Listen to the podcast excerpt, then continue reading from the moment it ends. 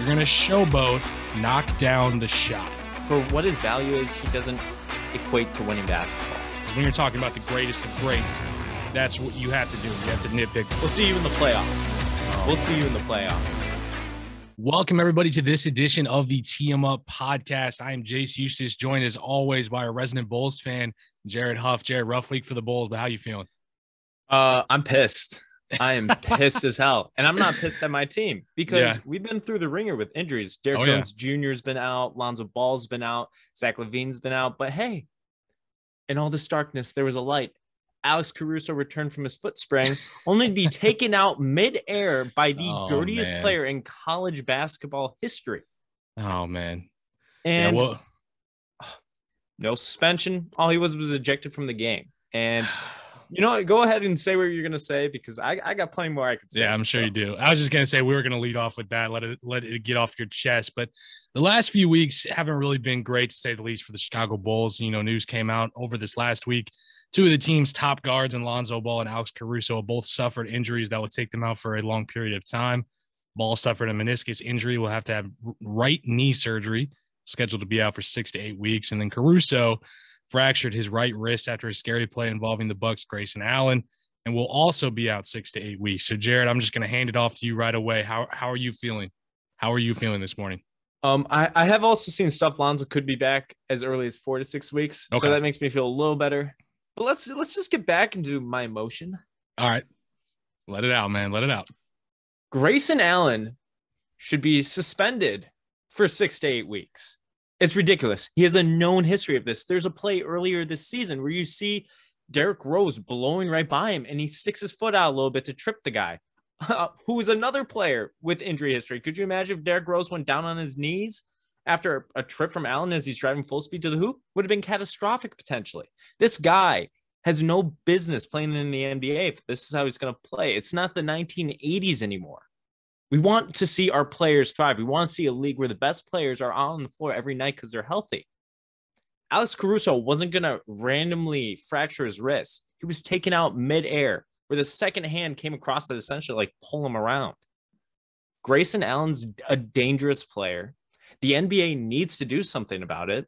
The Milwaukee Bucks need to do so. Oh, and on top of that, the Milwaukee Bucks posted on Twitter Oh, I knew you were a going to photo go or a, a little gift the next tweet. day Yeah. like good morning kings versus bucks and it's grayson allen with the donut which then even the chicago bulls replied like are you serious? and they deleted the tweet.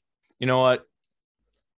I'm I, i've never had a reason to dislike the milwaukee bucks. Like sure they're a conference rival but like for most of my life the bucks have been ass just really bad until the last couple of years with Giannis, which is great for them. But you know what? Now, no, Bucks are enemy number one.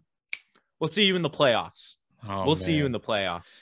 See, when we started this this podcast, and and both of us being fans of the game of basketball, obviously, both of us kind of having some different differentiating opinions on some things as far as you know the, the history of some of these players and the history of the NBA. This might be one of the ones that we have some sort of disagreement on. I reviewed the play on this. I reviewed the play on this a lot. I just sat there and let it play 20, 30 times right in a row. I think this looked a lot worse than what the intention was. I think Grayson Allen was making a play for the basketball when he went up to try to make a play. I he caught Caruso's arm coming down. I completely agree with that, and it did look as if he was obviously being pulled to the ground. Um, Allen, I think his past definitely precedes him as a dirty player.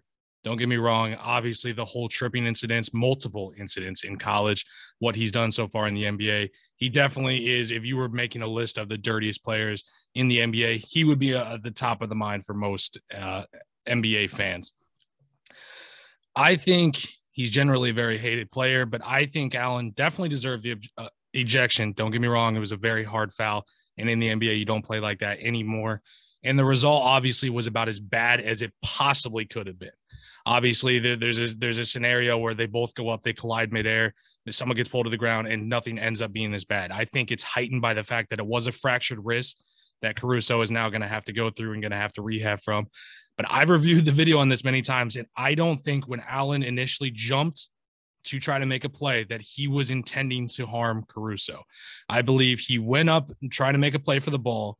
When they met each other, then it was kind of almost like he was trying to catch himself and was pulling down Caruso, and that's just how it looked. I, I get it. It looks awful. I get that. I get that. I just don't think his intention was to harm Caruso when he was running to the basket.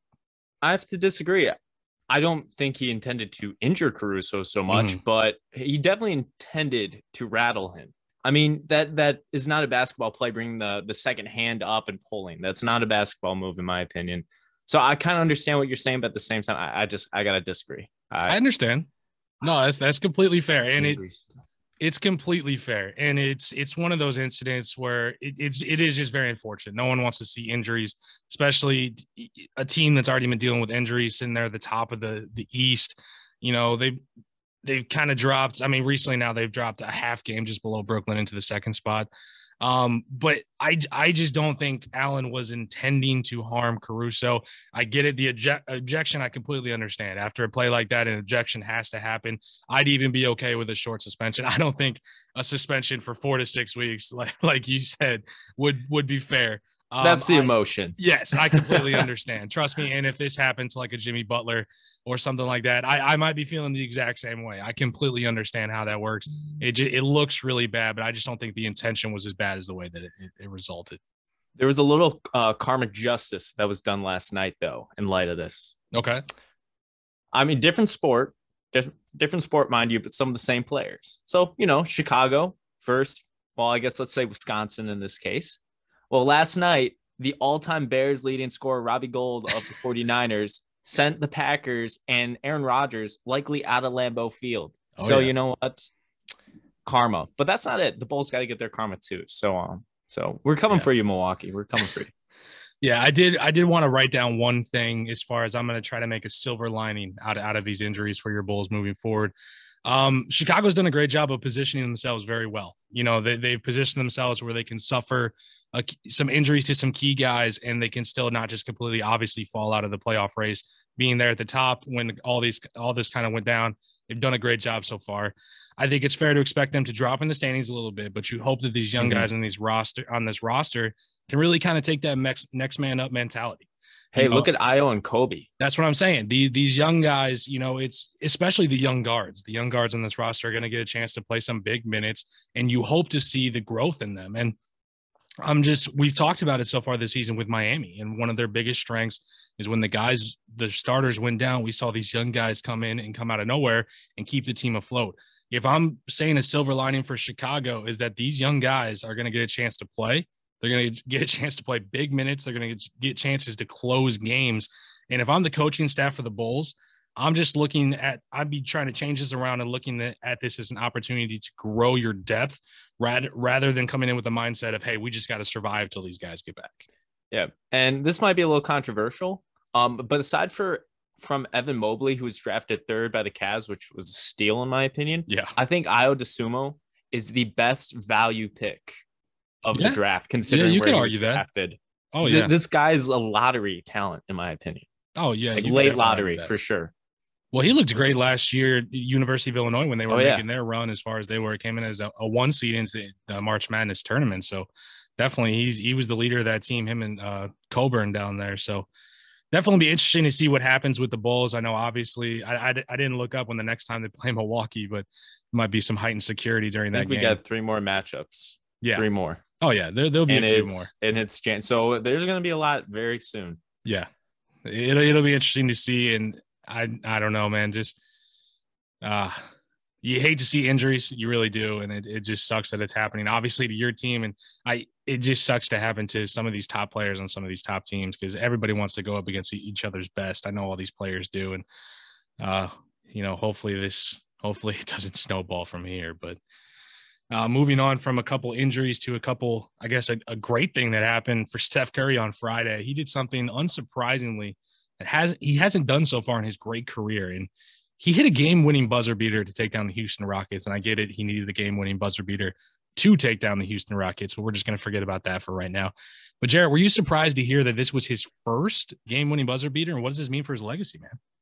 Um, it is surprising. Uh, because you just think of like all the incredible three pointers that Curry's made. You just see the highlights on YouTube, Instagram, wherever. You figure one of those was to be a game winner, right? Mm. And that's just not the case until tonight, which I got to say, whoever had that photo from the baseline where you see the shot clock yeah. in the background and Curry right there, that's an all timer right there. And that's great. That's like, that's up there, I think, with the Wade and LeBron uh, alley. Yeah, yeah, they, uh, yeah. that actually wasn't an alley center. It, or like off the back. Yeah, you know? everybody always thinks that was an alley oop, but it actually wasn't. I kind of consider off the glass. Yeah, is, is still an alley oop. That's the, eh, whatever. Anyway, um, I don't think it has a negative impact on Curry's legacy that he hasn't been hitting these shots because if you look at his track record, he's been a winning player for majority of his career. Mm-hmm. To where I think he's just hit so many big shots that in these close game situations, he's put his team up enough to where he doesn't need to hit the shot for the game. So I, I, don't penalize him at all. I mean, we know what kind of shooter he is. We know if he needs to make these shots, he can make them. And tonight was just that first example. It's weird that's happening this late into his career, but Steph Curry is a great player regardless, and I, I don't think his lack of uh, game winners hurts him in any way. Yeah, you know this. I'm gonna I'm gonna disagree with you a, just a little bit, not much here, but this was nice for Curry. He's really kind of had a rough go of it, especially recently. Even though the Warriors have really been able to win, beside his little kind of shooting slump he's been on. But I was really surprised to hear that this was his first game winning buzzer beater because he's pretty much done everything else in his career related to shooting at such a high level. And no one can argue that. It's it's hard to hit game winning buzzer beaters. And there's there's a long list of guys that have hit multiple game winners, but it's really hard to do it at the buzzer and to just kind of have those sort of iconic moments that we talk about forever. And um, from my research, what I kind of looked up, it looks like, and I could be wrong on some of these numbers because some of these players are still kind of playing, but so Michael Jordan leads NBA history with nine game winning buzzer beaters. Uh, I have LeBron James, Kobe Bryant, and Joe Johnson are all tied in uh, second with eight. ISO Joe. ISO Joe up there with eight with Kobe and LeBron. It's nice to see. And then uh, Paul Pierce has seven to kind of round out that top five. Um, I think this is a little missing piece for Curry when we're kind of talking about, you know, 10 years from now when all these players are their careers are done and we start to do what we always do is we try to, you know, where do they rank with these guys and the guys from the 80s and the guy from the 90s and we'll do that, you know, to the day that we die. It's I think it's a little missing piece, especially for a guy whose claim to fame is his shooting.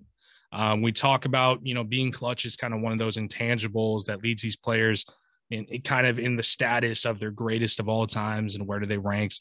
And I think that when you start to just down the road, you start to nitpick Curry because that's what we're going to do. Because when you're talking about the greatest of greats, that's what you have to do. You have to nitpick these these little guys because all of them are great in their own right. Um, unless he adds a few more of these in his career, which he very possibly could. I mean, for all we know, he could hit two in the next week. He's just that type of player. But this could be one of those things that could kind of ding him in those conversations moving forward. I think.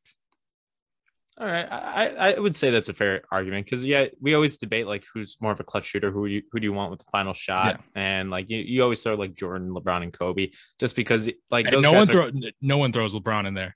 Oh, eh, the the big thing about LeBron is he's not clutch, which never okay. made sense to me. He he erased that the last couple seasons. Okay, I used to say that probably like early to mid 2010s, mm-hmm. but no, the last couple like playoff you can't you can't knock him anymore.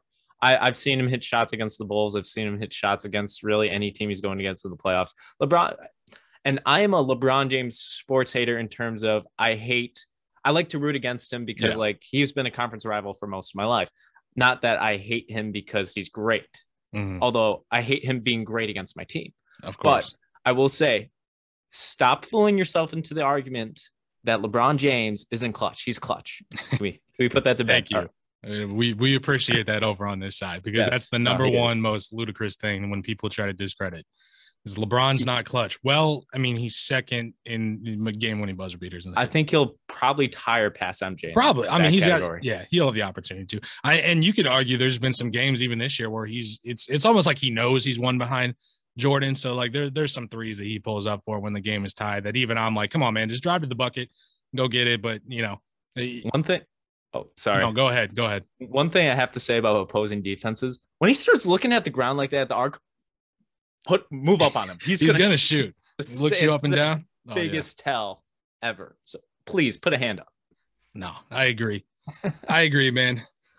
Uh, let's move on here to LeBron's team, and that is the Los Angeles Lakers. So it seems like we don't really go a week without mentioning the Los Angeles Lakers, and this week is going to be no so different. Fun. It is fun, man. But this week, eh, the news out of the Lakers camp, besides from LeBron's current streak of scoring uh, over 25 points, we're not going to talk about that, is definitely Russell Westbrook.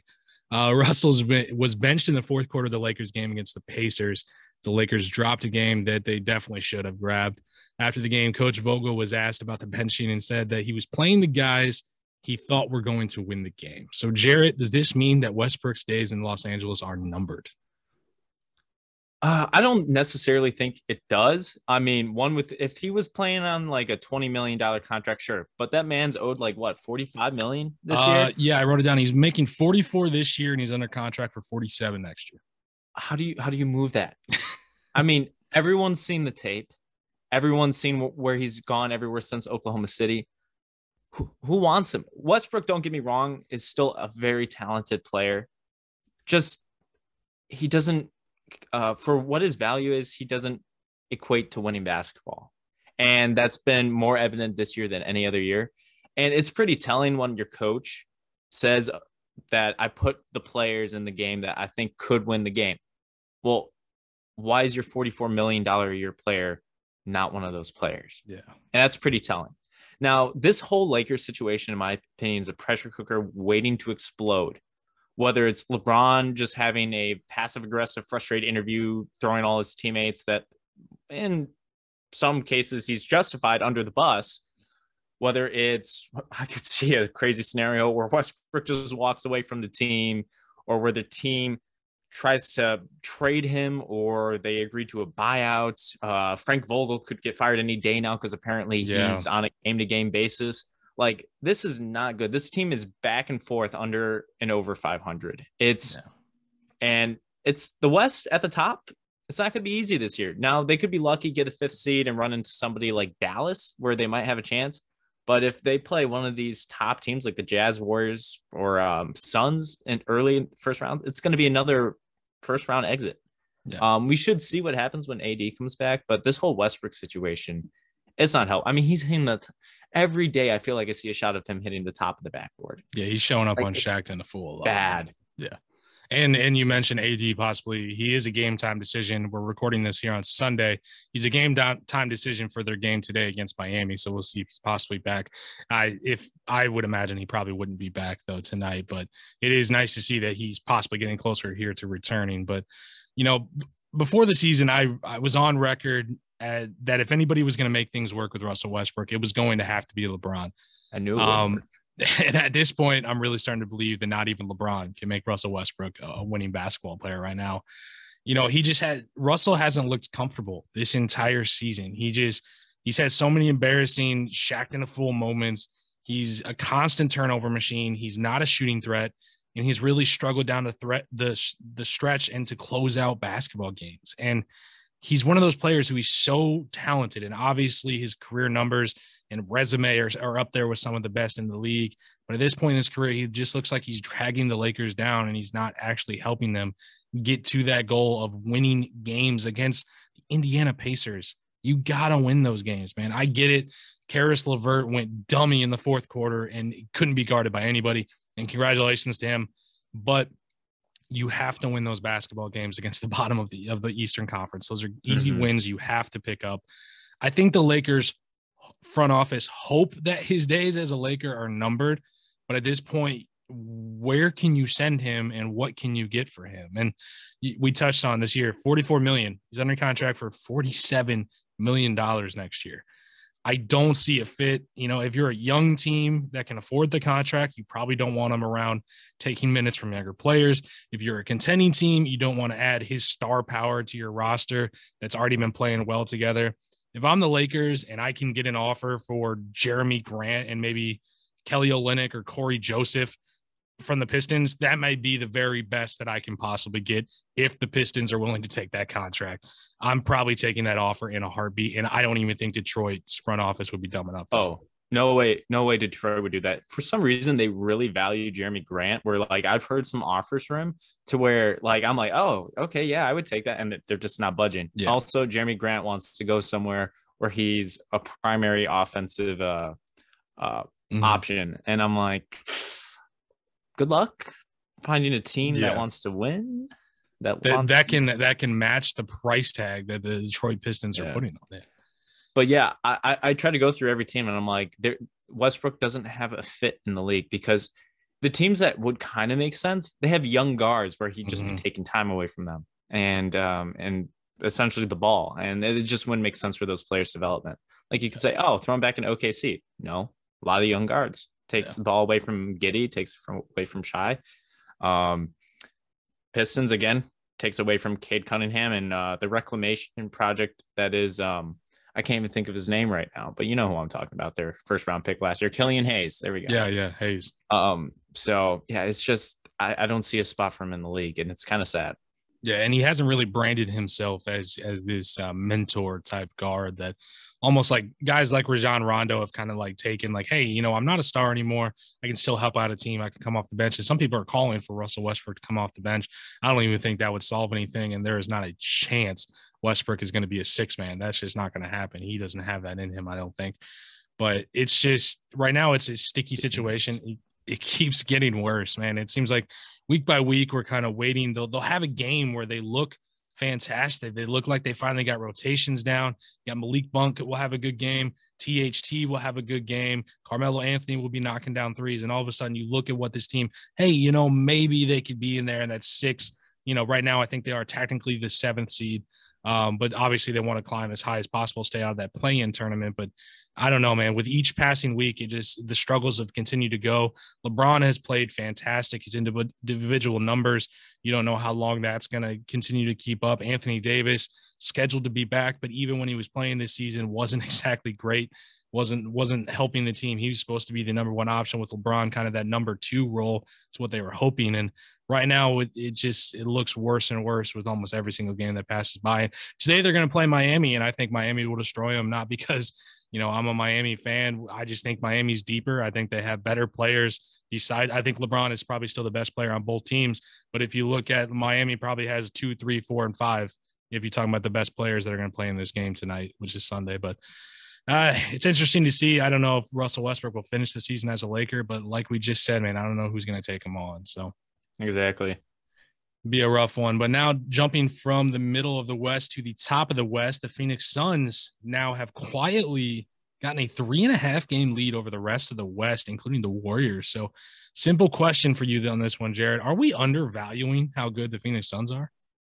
Um, they don't really get the press that you would expect. Um, because they don't really have one of like your perennial superstars, unless you can argue Chris Paul. But Chris Paul's just like Chris Paul's never since uh he was in Los Angeles been celebrated like Yeah. the cream of the crop. Just the Um, even though his effect on the team obviously is the effect of what a superstar like LeBron or Jokic or Joel Embiid or Steph Curry or Giannis Antetokounmpo has on an individual franchise. It's just because Chris Paul doesn't have the numbers. He doesn't put up 28 points a night. He doesn't grab like 20 15 rebounds and 10 assists in the same night. Like he's just not one of those guys that's going to do that. He's just going to affect the game in different ways through his leadership, through getting other players involved. I personally have not undervalued this team. I believe I had him as the I believe the first seed. yeah, you might. Yeah, I think you did. I think I had him as my first seed uh preseason and uh the Warriors have definitely helped him out in terms of separating from the West just with their struggles lately. Um but in my opinion, uh the Suns are undervalued by everyone but myself. Man, I've I, I might have undervalued them a little bit uh, uh, coming into the season, but I've been really impressed with them recently. You know, they're nine and one in their last ten. They've started to really grow a nice, sizable lead over the Golden State Warriors. So if they do go into a week or two week slump or an injury here or there, they they position themselves that they can survive and hang on to that top seed. When you start to dig into the numbers, for me, what really impresses me about this team is that on any given night, you don't know who their leading scorer is going to be. You know, they it could be a Chris Paul, it could be Devin Booker, Kel Bridges, or even I wrote down the underrated and very impressive play of JaVale McGee and Bismack Biyombo. All of a sudden, these two guys are looking like absolute studs. And both of the Suns' big men have had great seasons. You pair that with Paul who could drop 20 points and 20 assists on any given night, just him being point god status, you know. Booker could explode for 50 points. Jay Crowder could get hot from behind the three point line. We've seen what he can do. This team is scary, man. It's it really is. They're they're a deep team coming off that finals loss. They look hungry. They look to be positioning themselves and putting them in a place where they can make another finals run this year. But like the way that I kind of put it into perspective is is there any other team in the league right now where it's harder to guess on any given night who their leading scorer is going to be? Um, and I think that kind of uh, I, I I would agree with that, and I think that's kind of like the point I was making. They don't have a like a super standout yeah. guy. Like obviously Devin Booker and Chris Paul are the top guys, where you'd kind of expect Booker to stand out every night, but that's not always the case, and that's yeah. what's great. He scored eleven this. in their last game. Yeah, yeah. and, and it, which not won. great, but yeah. Mikal Bridges had twenty five. Uh, Chris Paul, I think, had 18. And then I think mm-hmm. it was like 16 and 18 for Biyombo and um, uh, McGee. Uh, yeah, and I'm crazy. I'm really glad you brought up the McGee and especially the Biyombo piece of this because like on uh DeAndre Ayton's missed time and those two have stepped up. Biyombo oh, yeah. was a very underrated pickup for them midseason during all mm. the COVID craziness. Um, Biyombo, in fairness, hasn't really done anything since that 2016 playoff run for the Toronto Raptors, where he had some big moments. Yeah. But this guy, he's gonna he's gonna help this team in the playoffs. He's a I believe a six eight six nine center, so he he's you can run him in a small ball lineup. He's gonna play mm-hmm. defense and he's gonna get you boards, maybe some offensive rebounds. I, I love the fit, especially when they are missing um man, I can't even think of his name right now. Uh DeAndre Ayton. No, uh, their center uh, from 70 played 76ers, Minnesota. I, I keep wanting to say Darko, but no, that's not right. He tore his ACL in the finals last year. Oh, Saric, Dario, Dario, Dario Saric. Saric. Yep. I was like, why do I want to say Darko? Dario. There You're we go. Adding them. Yeah, no, definitely. But, I yeah, I was gonna say Biyombo is kind of like almost like he reminds his play reminds me of almost like a poor man's Bam Adebayo. It's kind of what yeah, he. He's a shorter center. He's got good size, good speed. He's probably he's a worse passer, but everything else, he's he's good on the boards, and he's done a great job for them in, in those absence of those players. And yeah, I don't even know is Sarge scheduled to come back this year? Do you know? Uh, if he does, it's going to be really late. Like because mm-hmm. he tore because the season was a later season last yeah, year. Yeah. Like it was already into July when he tore his ACL. So who knows? Honestly, definitely. if anything, I, I wouldn't expect him back before the playoffs. Definitely, yeah. We'll definitely be keeping an eye at the Suns as they continue to climb and get that lead in the Western Conference, which you want to hold on to that one seed at all possible. You might get an easy matchup against the Lakers, but see how things get things shake out. And we wanted to our last segment here a little bit before we get to tee them up. Obviously, is I wanted to talk a little bit about Dallas. And they've kind of flown underneath the radar for the most of the season. Got off to a really underwhelming start. Luka didn't didn't look to really be in shape. Team couldn't really find his footing. But since then, they've slowly improved their play. They find themselves slowly climbing in that Western Conference. They're currently 26 and 20 and at fifth place in the West. So, Jared, what do you think the ceiling is for this Mavericks team? Um, despite their great play as of late, uh, I don't think their ceiling is that high. It's not a very deep roster. Um, they're a couple of pieces away from being a true contender in the Western Conference. Like, sure, they have the superstar in Luka Doncic, but um, the rest of their pieces, like other than I would say Jalen Brunson, no one's really consistent. Tim Hardaway Jr. has his moments. Mm-hmm. Um, KP, it's I feel like it's game to game basis whether you're going to get the New York Knicks All Star version or whether you're going to get the guy that's been in trade talks ever since he arrived in Dallas. It feels like. Yeah. Um, I don't know what moves you can make because obviously they're they if their best bet's the buyout market because mm-hmm. I don't think they can bring in anything of value with anything they give up to like make any massive changes. Um, which is kind of unfortunate. For some reason, Dallas, and we saw this in Dirk's time in uh, Dallas, Dallas has never been a big free agency destination. And I, it's kind of sad, like to see if Luka Doncic's early years are wasted just because they can't draw anybody into the franchise. Um, as we've seen this year, it's it's been especially when Luka's not at his best. It's Dallas really can't do much. Um, so that's just my opinion. I don't think their ceiling's too high, but uh, it's just great to see at least the team playing better lately. Yeah, I I don't know where I'd place their ceiling. I could see them being a second round team. I could see them getting past the their first round matchup. And I'll tell you what, man, I wouldn't want to team, play this team if they stay on this trajectory when it comes to the playoffs. We know what Luka's capable of, especially when he gets to the postseason. You can just go ask the Los Angeles Clippers about that. They've had plenty, plenty of trouble with Luka when it comes to the playoffs. Luka has really played himself back into shape, and you'd love to get to the point where he's kind of mature enough. He knows that he's got to come into the season in shape because you can't do this every year where you come in, it doesn't look like you really worked out at all in the offseason, and it's going to take you a month or two months to really play yourself into shape. That's not a good situation where you want to be. But now we're at the point where dude is in shape and he's dropping 40 points a night. Like that's just the type of player that he is. To me, this is tough. I would love to see the Mavericks be really active try to improve before the trade deadline. I think Luka is a bona fide superstar, and I think Kristaps would be a good number three. I don't think Kristaps has ever been a number two. I think he needs to be a number three on a roster.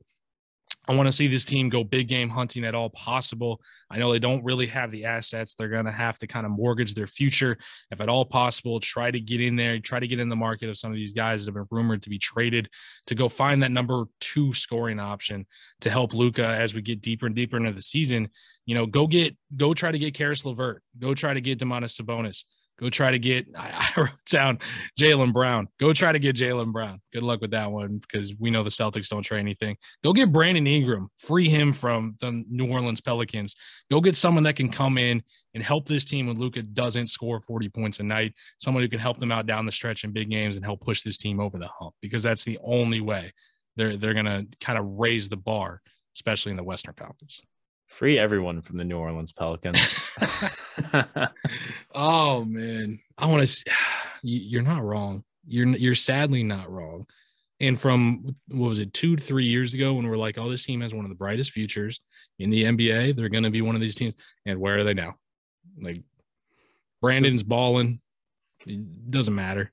Just just send Zion to New York. We know he's probably going to end up there at some point anyway. Yeah, him and Julius Randle, and oh boy, swap Julius. You don't need Julius Randle's nine there. Just get the the Duke Big Three going. That'd be. I don't think. There ever, you go. Cam I don't think Reddish, we've ever yeah. seen um in the NBA like. I mean, because we have some trifectas or some fours yeah. and fives in terms of squads of, of notable players that played in college. I don't think we've seen more than two players, prolific players, play together from their yeah. college days. Like Hakeem and Clyde Drexler are the only one that comes to mind because mm-hmm. when they both played at Houston and then played in Houston. um, but yeah, I, I, can't think of anything else. Yeah. Well, I mean, right now we got like, you know, oh no, they didn't play together. My bad. Never mind.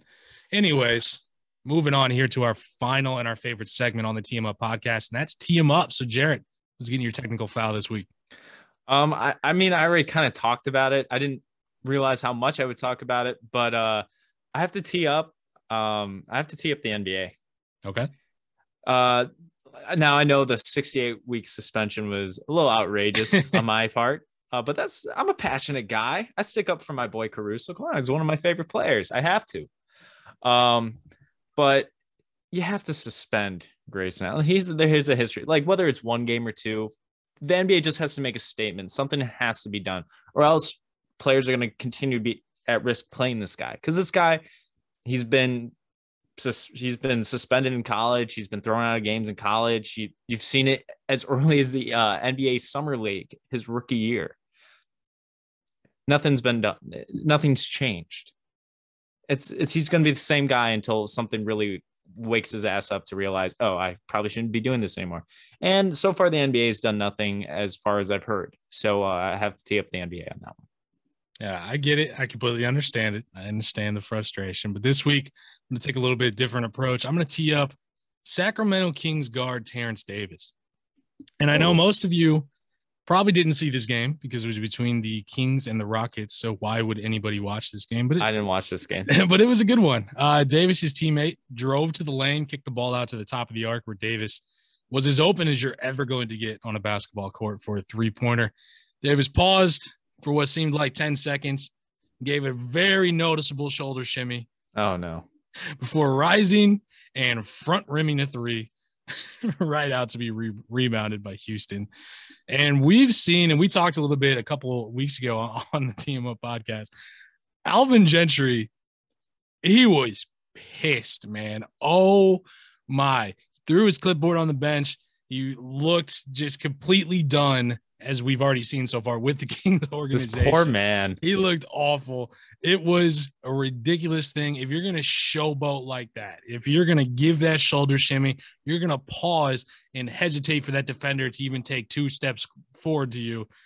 You have to knock down that three. But man, technical foul for me on Terence Davis. If you're going to showboat, knock down the shot. That's all I have to say on that. Can we like just give a moment of silence for Alvin Gentry's NBA career thus far? He was at the highest of highs Yeah. in 2015 with the Warriors. I remember, I still remember seeing the video where uh, he was just with Steve Kerr and the champagne's everywhere, and he's yelling at AD because he was already hired as the Pelicans Yeah. head coach by this point. He's like, "We're we're coming here next year. We'll be here." And then the Pelicans didn't work out, and I I think he was still there during Zion's rookie season, where like Zion was out half the year, so he didn't even get a full Zion. Kicked out of town, uh, and somehow unfortunately found his way onto the Sacramento Kings. Yeah. Luke Walton gets fired, and now, well, now it's his problem. I, I feel bad for the guy because he seems like a really nice guy. He's probably a good coach. I mean, No, we, But- we, we talked a little bit earlier. Free some of these guys from some of these teams. man. Bad Free- franchises. Free Alvin Gentry, man. He Free he Alvin is Gentry. much happier being the first assistant on some contending team. Let's give him a shot, dude. I'd, I- that's so I'd rather be the ball boy on a Yeah. contending team. I'm sure at this at this point, coach. at this point, equipment manager for you know Yeah. Milwaukee or Chicago or Golden State is looking pretty good right now. I'm sure he'd take. Uh, that's all we have this week for the T Him Up podcast. We want to thank you guys all for joining us. Be sure to follow us along on all of our social media platforms for some more fun NBA content throughout the week. So that's all we have, guys. Thanks for watching and catch you guys later. Make sure to share us with your family and friends.